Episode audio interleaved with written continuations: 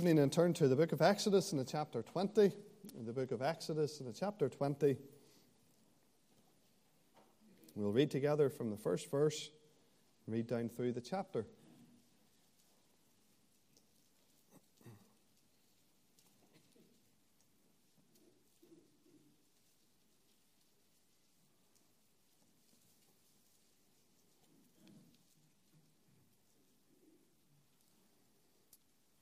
Exodus, the chapter 20, the verse 1, and the word of God says, And God spake all these words, saying, I am the Lord thy God, which have brought thee out of the land of Egypt, out of the house of bondage. Thou shalt have no other gods before me. Thou shalt not make unto thee any graven image, or any likeness of anything that is in heaven above, or that is in the earth beneath, or that is in the water under the earth. Thou shalt not bow down thyself to them, nor serve them. For I, the Lord thy God, am a jealous God visiting the iniquity of the fathers upon the children, unto the third and fourth generation of them that hate me, and showing mercy unto thousands of them that love me and keep my commandments. Thou shalt not take the name of the Lord thy God in vain, for the Lord will not hold him guiltless that taketh his name in vain. Remember the Sabbath day to keep it holy. Six days shalt thou labor and do all thy work, but the seventh day is the Sabbath of the Lord thy God. In it thou shalt not do any work Thou, nor thy son, nor thy daughter, thy manservant, nor thy maidservant, nor thy cattle, nor thy stranger that is within thy gates. For in six days the Lord made heaven and earth, the sea, and all that in them is, and rested the seventh day. Wherefore the Lord blessed the Sabbath day and hallowed it. Honor thy father and thy mother, that thy days may be long upon the land which the Lord thy God giveth thee. Thou shalt not kill, thou shalt not commit adultery. Thou shalt not steal. Thou shalt not bear false witness against thy neighbor. Thou shalt not covet thy neighbor's house. Thou shalt not covet thy neighbor's wife, nor his manservant, nor his maidservant, nor his ox, nor his ass, nor anything that is thy neighbor's. And all the people saw the thunderings and the lightnings and the noise of the trumpet and the mountain smoking. When the people saw it, they removed and stood afar off. And they said unto Moses, Speak thou with us, and we will hear. But let not God speak with us, lest we die. And Moses said unto the people, Fear not, for God is come to prove you, that his fear may be before your faces, that ye sin not. And the people stood afar off, and Moses drew near unto the thick darkness where God was. And the Lord said unto Moses, Thus shalt thou say unto the children of Israel, Ye have seen that I have talked with you from heaven. Ye shall not make with me gods of silver, Neither shall ye make unto you gods of gold. An altar of earth thou shalt make unto me, and shalt sacrifice thereon thy burnt offerings and thy peace offerings, thy sheep and thine oxen. In all places where I record my name, I will come unto thee, and I will bless thee. And if thou wilt make me an altar of stone, thou shalt not build it of hewn stone. For if I lift up thy tool upon it, thou hast polluted it. Neither shalt thou go up by steps unto mine altar that thy nakedness be not discovered thereon. Amen. And so reads the word of the Lord. Tonight we come uh, to busy ourselves studying the Mosaic covenant and employing the same framework that we have used in our previous two studies in both the Noahic and the Abrahamic covenant. Last week, of course, we attempted to set the scene, to place in its proper context all that we come to consider tonight. Our study involved the reasons for God giving this covenant. And these I identified as being threefold. And in laying those reasons before you last week, I noted that it was given to conform their witness, to reform their ways, and to inform their worship. Now, as we come to consider all that is recorded for us here in this 20th chapter, and following as we make our way down through this covenant to the end of the book of Deuteronomy, we want to pause and just consider all that is recorded in the words that we've read together, and indeed in the words that is recorded for us in the previous chapter, the chapter 19. For as you come to chapter 19 and read in the verse 5, it tells us there, Now therefore, if ye will obey my voice indeed, and keep my covenant, then ye shall be a peculiar treasure unto me above all people, for all the earth is mine. And here in this verse, we see that the Lord is laying out very clearly the reason, the very purpose that they now find themselves at Mount Sinai. This was, be, this was to be the place where he would reveal his covenant to them.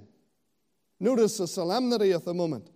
As we note there in the verse 5, but also continue then, chapter 19, and read in verse 12. It says, Thou shalt set bounds unto the people round about. This is God's instruction to Moses as they are gathered at this mountain, as God Himself would descend in the cloud, and as Moses then would ascend to spend that time in communion with God. Then God is noting some very serious conditions that must be implemented as this is all occurring. He says, I shall set bounds unto the people round about, saying, Take heed to yourselves that ye go not up into the mount, or touch the border of it. Whosoever toucheth the mount shall be surely put to death. There shall not an hand touch it, but he shall surely be stoned or shot through. Whether it be beast or man, it shall not live. When the trumpet soundeth long, they shall come up the mount. And then carry on down the chapter and read in the verse 17, and it says, Moses brought forth the people out of the camp to meet with God, and they stood at the nether part of the mount. And Mount Sinai was altogether on a smoke, because the Lord descended upon it in fire.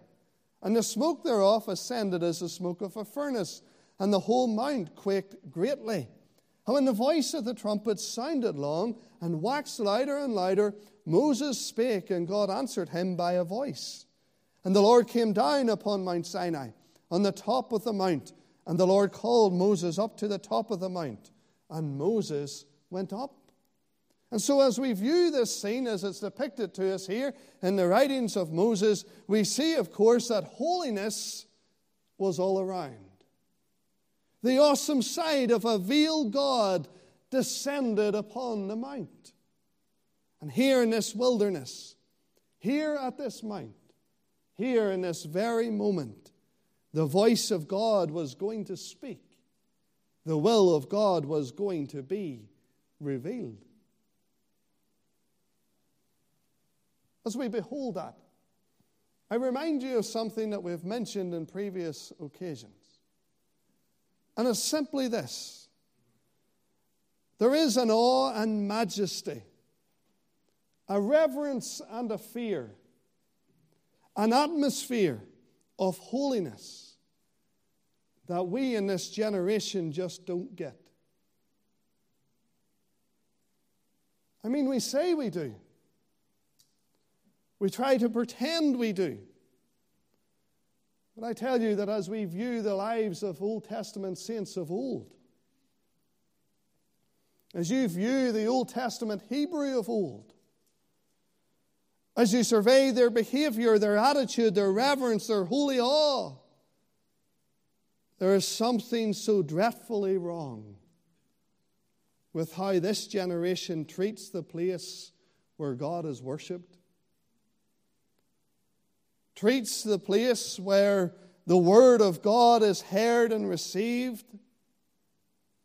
There is something so dreadfully wrong with our view of God.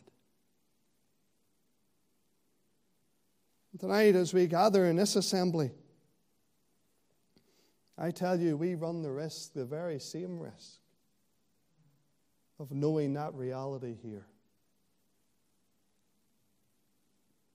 We know the, the risk of coming to this place of worship and going through form and tradition, but yet in all our efforts, in all our worship, we can miss meeting with God.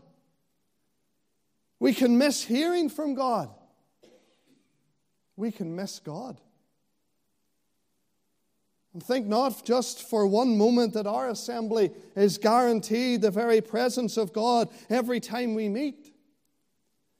Think not just because we make a concentrated effort here to stick by the stuff, to remain faithful in our doctrine, to remain steadfast in our beliefs, that we are somehow guarded or we are somehow sheltered from knowing the reality of an assembly void of the presence of God? I warn you tonight, as the faithful people of God who come time after time, who have that desire, that sincere desire to come to meet with God and to hear from God, I warn you that we are all but one step away from bearing the title Ichabod above us. From knowing the reality of the presence of God, not inside, here amongst us, but on the outside, knocking and seeking admittance. You may disbelieve me tonight. But I tell you that I've been in churches who believe what we believe, who minister according to the pattern we minister. But tonight their assembly is void of the presence of God. It's a cold house for the Spirit of God. God forbid. God forbid that's ever the testimony of this assembly. Notice how God provides a remedy to all that would appropriately worship Him. The pattern that we must employ time after time if we would reverently worship Him. He says in the verse 11, Be ready. That reminds us that we, as the people of God, must be watchful. We must be on our guard every time that we come to the house of God, that there is not found amongst us a pattern of worship or an attitude of worship that demeans God or that smacks of our reverence. We must be ready to worship God. We mentioned it on Sunday, but we must be those who prepare our hearts before we ever set out the door. And I know that life is busy, and for many, especially those with young families, the moments that are spent preparing kids to go out the door are frantic and they're few. But I urge you, begin your preparation even the night before. And before you ever bed down to sleep, ask the Lord to prepare your heart for true worship of Him. And before any of us ever darken the door of this assembly, may it be true that we have sought the Lord and we've beseeched the Lord for the blessing that only He can give. May we be ready as we come to worship Him. But also in verse 12, it says, in the middle part of it, take heed to yourselves. A little leaven leaveneth the whole lump. Simply one bad attitude is enough to ruin the entire assembly. One misapplied way of worshiping is, one, is more than enough to corrupt the whole. We must be on our guard. We must search our own hearts. We must try our own ways, and we must ensure that as we come, there is nothing between us and the Savior. And oh, to live a life that is sanctified. And oh, to know His blessing every time we meet. But we come to the covenant. The first point in our framework has always been the substance of the covenant, the substance of the covenant. The first thing that we note about the Mosaic covenant is simply this it is legal in its tone. Remember, we defined a covenant at the beginning of our studies as a promise or agreement within a legal framework. And as we come to the Mosaic covenant, we come to the covenant which is undoubtedly the most legal in tone of any of the Bible covenants contained within the scriptures between here, Exodus chapter 20, and then ending in Deuteronomy in the chapter 8, or 28, sorry, God gives 613 commandments. 365 of these are what we refer to as negative commandments thou shalt not. And the other 248 are what we refer to as positive commandments, things that must be done. And so immediately we identify a complete legal code given by God, which would be effective in guiding the leaders of the people, informing the worship of the people, and putting into place a moral code which would regulate the behavior of the people as they lived as they worked, as they worshiped, and as ultimately they would one day fight together. Now, you might have heard that the Mosaic covenant is what we refer to as the commandments, the Ten Commandments. Other people note the judgments governing the social life of Israel. And yet others highlight the ordinances governing the religious life of Israel. But what we must understand is there is a unity to all that God gives. It's a complete code.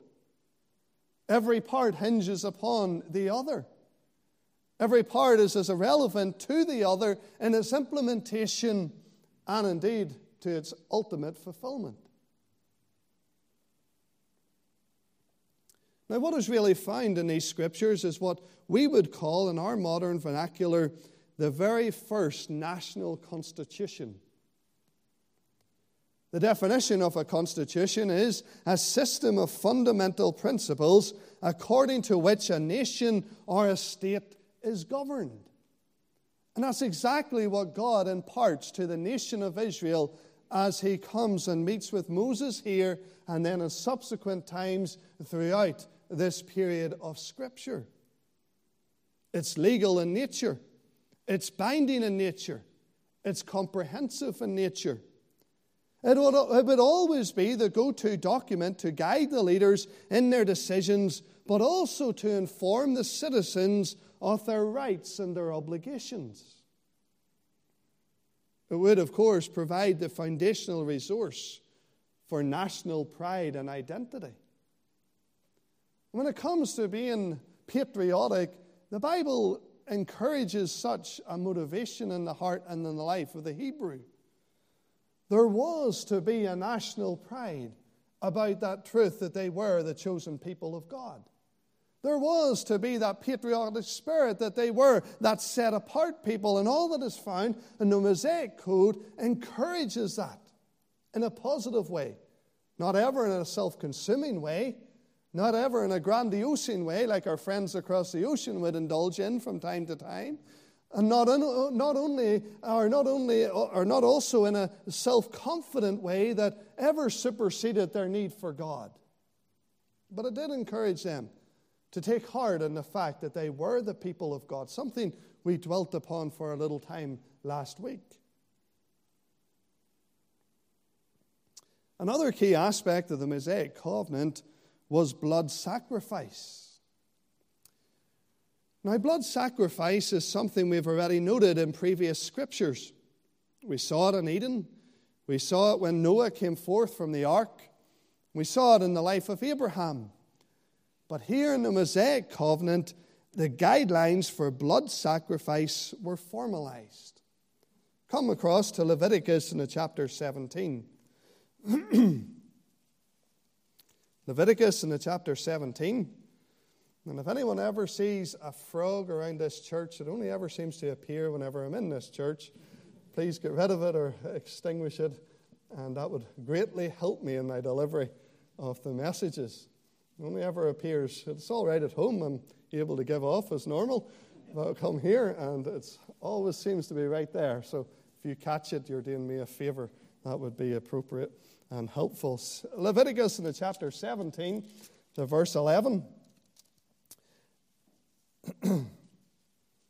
says, For the life of the flesh is in the blood, and I have given it to you upon the altar to make an atonement for your souls. For it is the blood that maketh an atonement for the soul. And so here we see, undoubtedly, God setting down the guidelines, the principles, and the reasons for blood sacrifice. Now, in the Hebrew, we understand that this whole commitment that is given here, especially in this verse, but also in other passages, to mean a covering for sin. It would not be, of course, until the blood of the dear Son of God was shed that the removal of sin was to be known.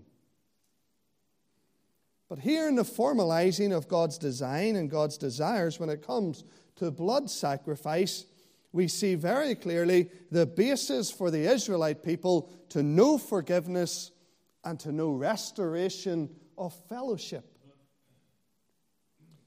Now, other key points of the covenant include further information relating to their diet, a provision for the death penalty, and direction concerning the administration of circumcision, which God guides in the, giving of this Mosaic covenant, should be Uh, enacted upon all who would be part of the commonwealth of Israel.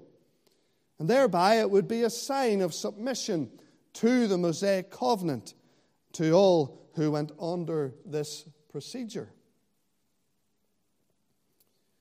Now, admittedly, as we've made our way through that, that's all a little academic in nature. But step back from the detail and see beyond any shadow of a doubt comprehensive evidence that our God is a God of decency and order. And that's what's found in this code. That's what's found in this covenant. Proof that our God is a God of decency and order. We've seen it, of course, already in the book of Genesis and his works of creation. We see it here in the law. But come also over to the book of Isaiah, and we see further confirmation of God's desire for all things to be done decently and in order given to us in Old Testament times. Isaiah in the chapter 44 and the verse 6 says, Thus saith the Lord, the King of Israel, and his Redeemer, the Lord of hosts I am the first and I am the last, and beside me there is no God. And who as I shall call and shall declare and set it in order for me? Since I appointed the ancient people, and the things that are coming and shall come, let them show unto them. Fear ye not, neither be afraid. Have I not told thee from that, from that time and have declared it? Ye are even my witnesses. Is there a God beside me? Yea, there is no God. I know not any. And here we're reminded that He is a God of order. He is a God who has set things in order. He is a God who has revealed that order. And He is a God who will continually stick by that order. And this desire for decency, this desire for order to be the testimony of His people remains true to this very day. For Paul writes in 1 Corinthians in the chapter 14 in the verse 40, let all things be done decently and in order. He's writing to a church. He's writing to an assembly. He's writing to the redeemed people who have known what it is to have received salvation by the blood of Jesus Christ. To Timothy he wrote, But if I tarry long, that thou mayest know how thou oughtest to behave thyself in the house of God, which is the church of the living God, the pillar and the ground of the truth. And Paul's writing to Timothy and he's saying the church, it's to be the pillar, the ground of the truth, the place where the truth is shared, the place where the truth is declared, the place where the truth is unmovable. That's why it's a pillar. But as you attend that place, as you serve in that place, as you come time after time, there is a decency, there is an order to how the work of God should be done. And that remains so important in our generation. but as we survey church life today in our Western world, is it not true we see chaos, disorder, calamity? We see people refusing to submit to or work with leadership. We see within leadership those who vie for position, those who love the preeminence, those who feel a sense of entitlement because of the office they hold. We see people who make kingdoms and territories out of areas of service that have been entrusted to their care. We see department leaders who think they are deacons or elders. We see deacons who think they are elders. We see elders who think they hold the role of the pastor.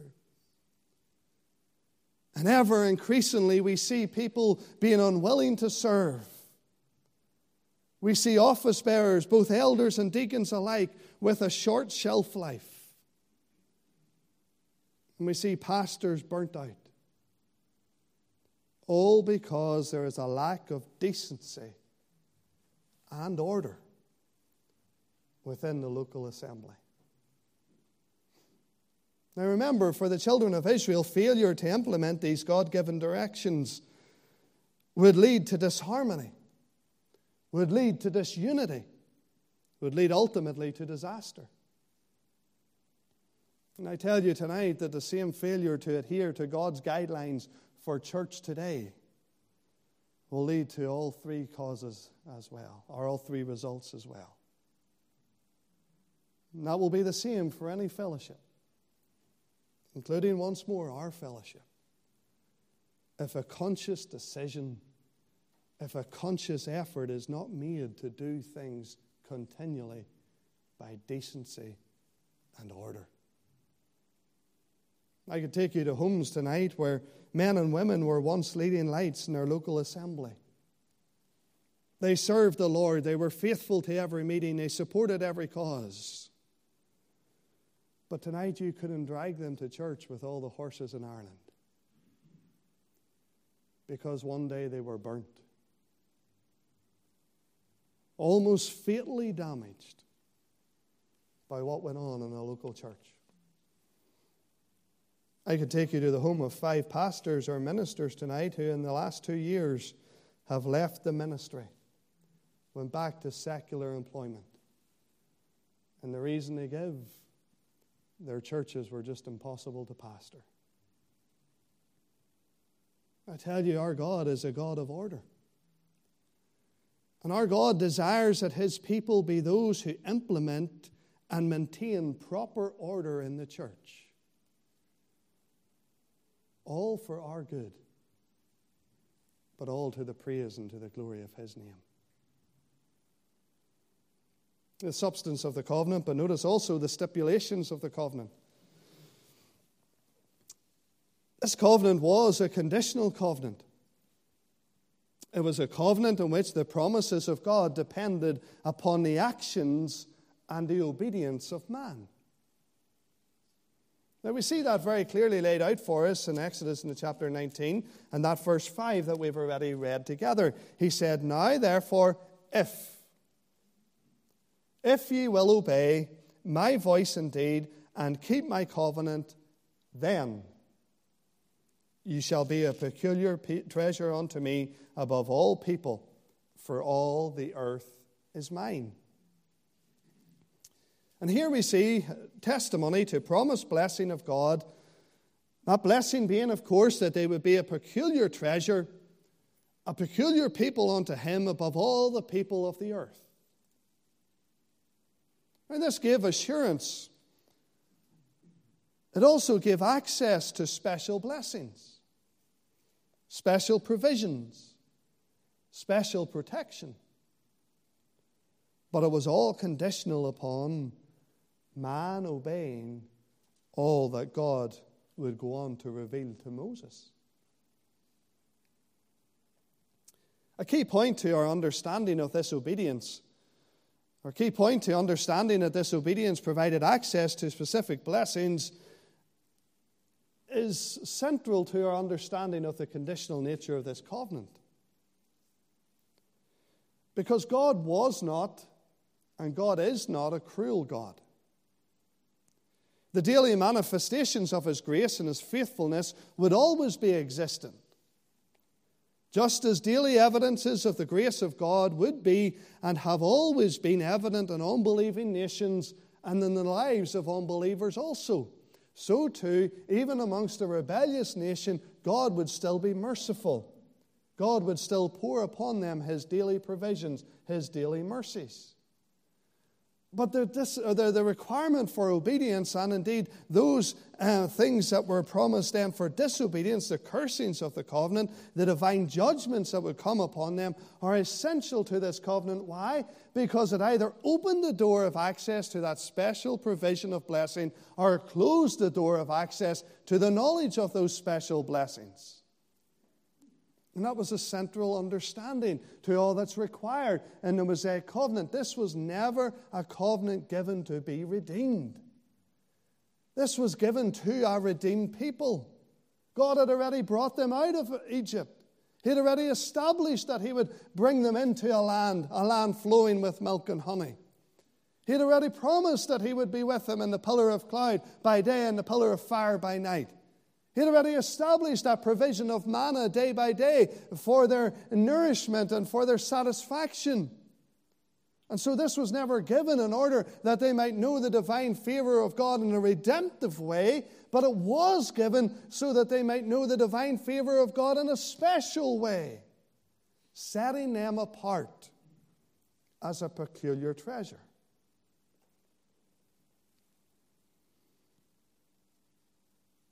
That's why, whenever we come to consider this, we understand this to be the very central moment in Old Testament Scripture when the people are called out, when they're truly set apart.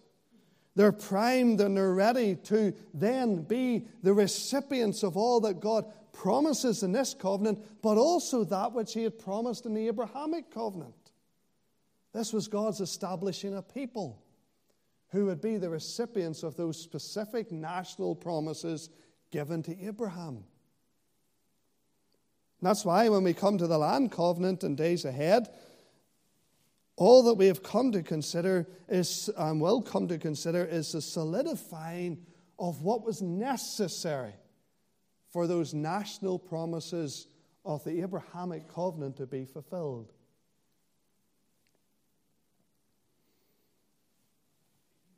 That's why, whenever we come even to this time of year and we remember the advent of our Lord, the forefront of our minds is that statement He came unto His own, but His own received Him not. He came to this peculiar treasure. He came to this set apart people, and to them he offered the kingdom of heaven. But having rejected the kingdom of heaven in the days of Christ, the Israelite Jew will await its future and final fulfillment when their hearts are once more turned back in obedience to God. Once more, they'll be the recipients then of his peculiar blessings. Once more, he will rule and reign over them, but bless God also among them. Why? Because he's a covenant keeping God. The sign of the covenant, then, number three, the sign was simply the Sabbath. Right at the outset, we note that this sign of the covenant, the Sabbath observance, was only for this covenant. There are some who believe it to be true that this sign of the covenant and indeed the observance of the Sabbath must be legalistically applied to this very day. But if this was a sign of the covenant, and if, as we have noted, not only in our studies tonight, but as we have also referred to many times in our Sunday morning studies from the book of Romans, that the Mosaic covenant is no longer in operation, because remember, Christ is the end of the law unto righteousness to everyone that believes, according to Romans chapter 10 and the verse 4 then the law was only a temporary administration. For as Paul writes in Galatians 3, what then is the law? It was added because of the transgressions till the seed should come to whom the promise was made. Therefore, it cannot be true that the law of the Sabbath remains in force to this day. Now, the law of the Sabbath was an interesting one. In Exodus chapter 6, we saw the seed form of this sign whenever God prevented the gathering of manna on the Sabbath. No work to be done. No traveling was also to be undertaken on the Sabbath, according to Exodus 16 and the verse 29. And as we come to chapter 20 and the verse 10, it says, The seventh day is the Sabbath of the Lord thy God. In it thou shalt not do any work, thou, nor thy son, nor thy daughter, thine manservant, nor thy maidservant, nor thy cattle, nor thy stranger that is within thy gates. So we see here very clearly no work to be done. Numbers 15 in the verse 32, the Lord even says that no gathering of wood was to be done. Then in other Old Testament scriptures, we see that the burden bearing was prohibited, no trading was allowed, no marketing was permitted. And so, quite clearly, we see the emphasis of rest. The Sabbath day was given for rest. You'll not see a command for corporate worship on the Sabbath. What is referred to as worship on the Sabbath is referred to as a holy convocation. But Jewish scholars will tell us that that was intended to be a day of spiritual refreshing only for the priesthood. And so the Sabbath was to be a day of rest for the Hebrew. It was to be a day whenever they knew what it was to pause, to reflect, to rebuild their energy and their strength for the days of work ahead.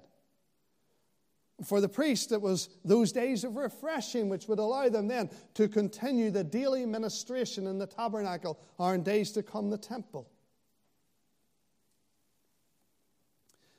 Now, in that sense, we see how these Old Testament truths did influence New Testament thinking and indeed New Testament practice. To this day, we seek to observe a day when we rest from the labors and from the pleasures of life. We spend a day engaged in holy activity, all with the intention that we ourselves will be spiritually refreshed. And so, this Old Testament thinking has, of course, influenced what is New Testament practice. And it isn't a bad thing, it's actually a very good thing that we do come aside from regular activity, that we do engage ourselves in holy activity, that we are spiritually refreshed and physically refreshed for the day and for the week ahead. Now, one other thing to note about the Sabbath is that for breaking the Sabbath, an individual could be put to death. That's how serious this command was. That's how important the Sabbath was considered. But at all times, we uphold the truth that the Sabbath, the emphasis of the Sabbath, the emphasis of the sign of the covenant was for rest. And the God who provided the example of rest in his creation work now mandates rest for his chosen people in this legal framework. Coming to it as we do in this New Testament generation, I quite confidently say that rest remains a desire of God for all his people. And it remains a crucial need for all his people to this day. Many are the troubles and the trials that could be avoided or indeed minimized by rest. But yet today, many believers struggle to rest. Many believers struggle to take the time necessary for body and for mind in order to allow our whole being to recover, to acquire the needed strength for days and battles ahead. Physical rest is so often easily shunned, but mental rest is almost nigh impossible in this generation. Much of this is to do with electronic devices. As these devices have increased in availability and mobility and in consumability, then there's been an upward trajectory in the mental activity of man to the point where it's been heightened to almost intolerable levels. From a young age, we are now bombarded by communication, information, social media posts, shopping, travel, news. And all these things and many more only serve to create a reality where so many find it impossible to switch off. To allow their mind to cease from the frantic activity of keeping up and to begin that necessary activity of quietly meditating on the Word of God saturating their mind with that which is true, honest, lovely, and of good report. And so today we see anxiety, sleep deprivation, heightened blood pressure, depression, tension in the home, a failure to apply the mind to learning or to work appropriately, moodiness, self isolation, binge eating, impulse buying, discontentment, laziness, low self esteem, suicidal thoughts, spiritual disconnectivity, paranoia, social awkwardness. All of these things and many more. They all find their place of prevalence in society today because no one seems able to rest.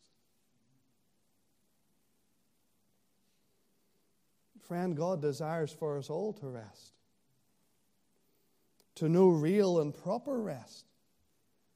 And if you're someone who struggles with your mind, if you're someone who struggles with your sleep at night, who struggles to find happiness and contentment here in this life, if you're someone who is constantly plagued by thoughts of inadequacy, by thoughts of constantly pursuing things or people or places, and hear the words of the Savior when he says, Come unto me, all ye that labor and are heavy laden, I will give you rest.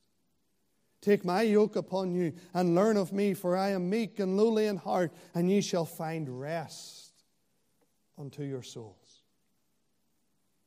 Respond to his invitation tonight. Come ye yourself apart into a desert place and rest a while. Believer, if you're troubled and perplexed by all that's going on, if you are one who is surrounded on every side, will hear the glad tidings of rest that are promised in His Word. And remember the future rest that is guaranteed. That's given to us in the book of Hebrews in the chapter 4. The book of Hebrews in the chapter 4 let us therefore fear lest a promise being left of us entering into his rest, any of you should seem to come short of it. For unto us was the gospel preached as well as unto them. But the word preached did not profit them, not being mixed with faith in them that heard it. For we which have believed do enter in to rest. There's rest to be known here in life. God has designed the Christian life so that you and I can find rest in this troubled world. But continue on, and you see in verse 9 and verse 11, there remaineth therefore a rest to the people of God. For he that has entered into his rest, he also hath ceased from his own works as God did from his. Let us labor therefore to enter into that rest, lest any man fall after the same example of unbelief. There's a future rest. So there's a rest to be known here in our life of faith, but there is, of course, that promise ahead of eternal rest. And so here tonight, dear believer, avail of that promised rest. Come on to the Savior. Come and rest at His feet. Avail of that which is necessary for both body and mind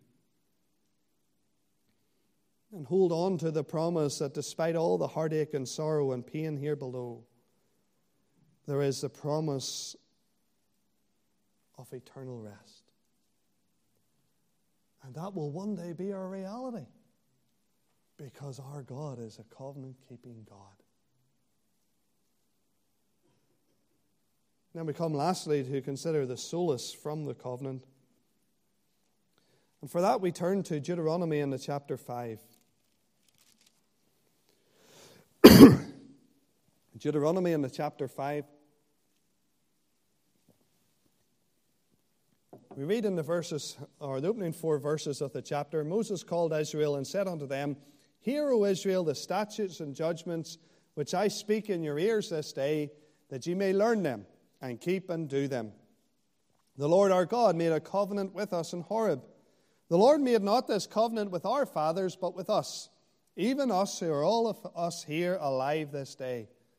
The Lord talked with you face to face in the mount out of the midst of the fire. Now come to chapter 6.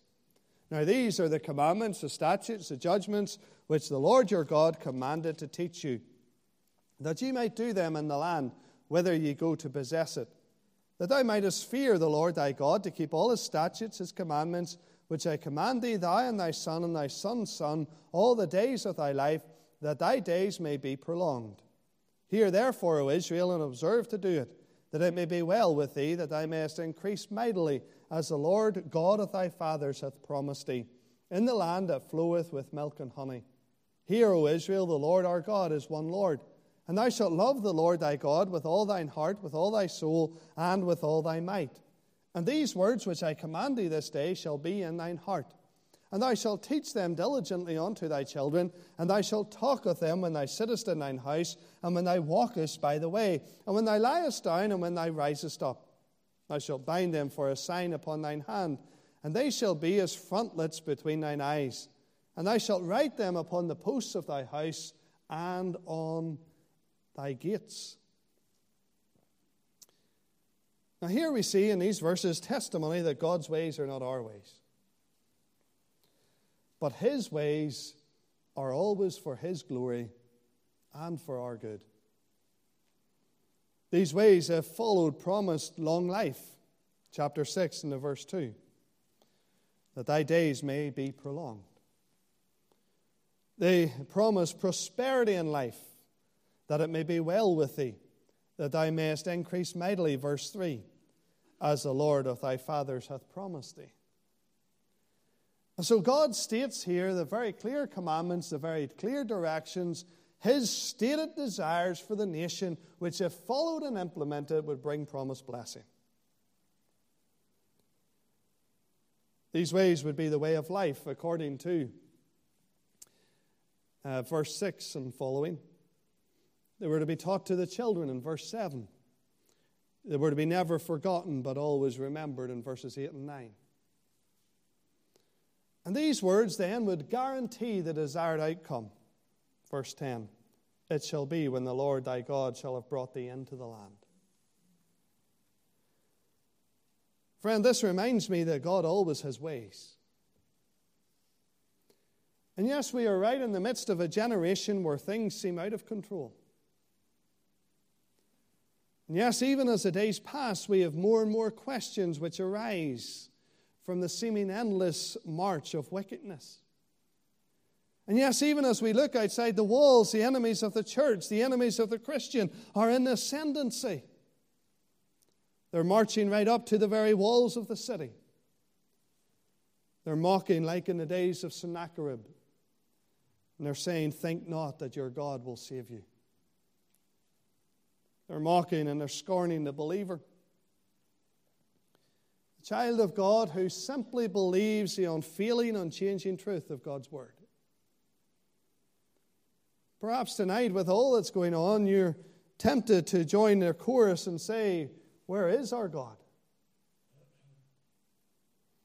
But, believer, these words of Scripture and this covenant reminds me that God always has a plan.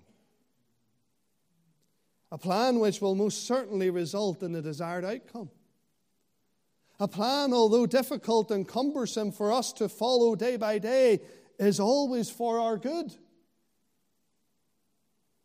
So, tonight, I tell you, tonight, we live in a generation when this is not the time to give up on God. And this is not the time uh, to give up on His Word. But now is the time to depend on God. Now is the time to redouble our efforts to apply and to teach unto others the unchanging truth of His Word. And so, as we live in the midst of this generation, we must be those who never forget, but always remember the promises He has made. To always ensure that we teach the fullness of His Word to the upcoming generation and to live with a lively hope, ready always to give an answer for that hope, that hope of eternal life that lieth within us. That eternal life, remember, is our present possession. And so tonight, will you be a believer who looks up, who depends on God, and who continually remembers the faithfulness of His Word. We can do all of this tonight. We can do